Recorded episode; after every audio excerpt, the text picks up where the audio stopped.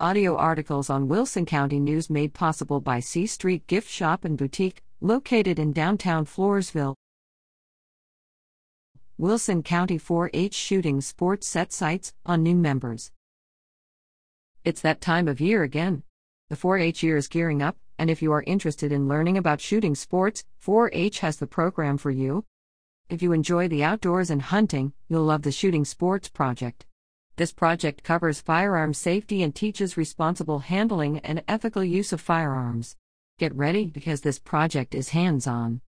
Children starting at age eight and in third grade through age eighteen in high school are welcome to learn about a variety of shooting sports, including archery, rifle, shotgun, muzzle loading, and pistol.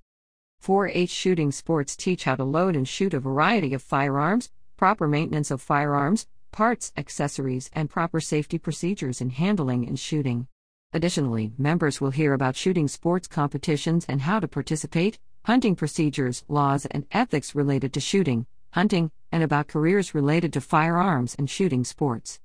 Wilson County four H shooting sports offer whichever shooting discipline your child may be interested in, whether it be competitive events or basic shooting programs.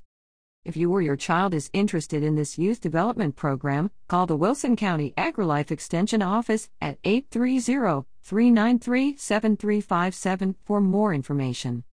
Hayden Hiavsky is the president of the Wilson County four H Archery Club, the first vice president of the Wilson County four H Council, and a Texas State and U S National Shooting Sports Ambassador. He is a senior at Stockdale High School.